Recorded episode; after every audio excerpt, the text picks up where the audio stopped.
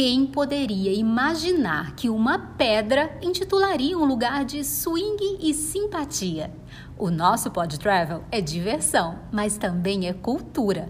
Afinal, viajar é vivenciar a história. Eu prometi no episódio passado samba no Rio, então vamos lá. Quem passa pelo bairro da Saúde, a uns 100 metros do Largo da Prainha, encontra a Pedra do Sal, um local histórico tombado pelo patrimônio cultural, onde estão os remanescentes de quilombos da Pedra do Sal.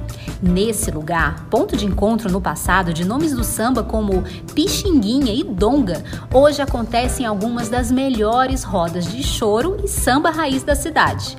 As rodas são, em geral, às segundas e sextas-feiras.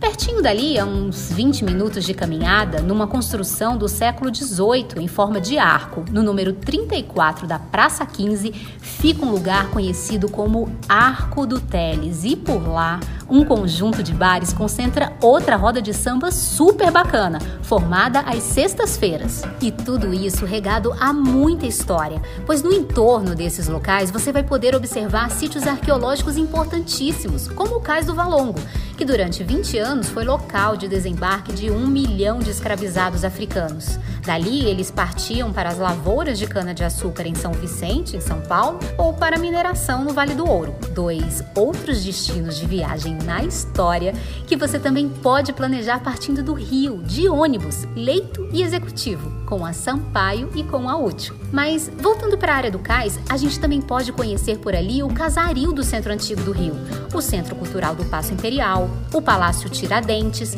e a Estação das Barcas, que partem para a cidade de Niterói e para a ilha de Paquetá, outro passeio inusitado para se fazer a pé. E é dessa mistura africana, portuguesa e de outros povos que aportaram pela região que o carioca herdou o seu swing e simpatia. E tudo isso muito antes dos desfiles das escolas de samba na Praça da Apoteose, que são igualmente um espetáculo imperdível, até mesmo para quem nem é fã da batida do repique e do pandeiro. Mas depois dessa imersão na cultura musical, nossa outra dica é um tour pelos bares da Lapa à Zona Sul, ou uma baratona.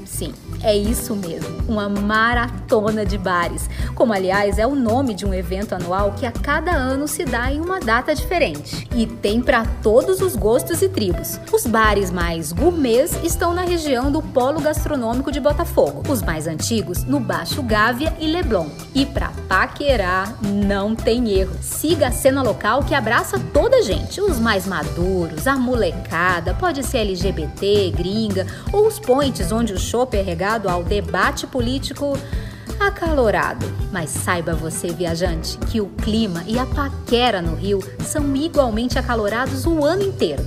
E aí?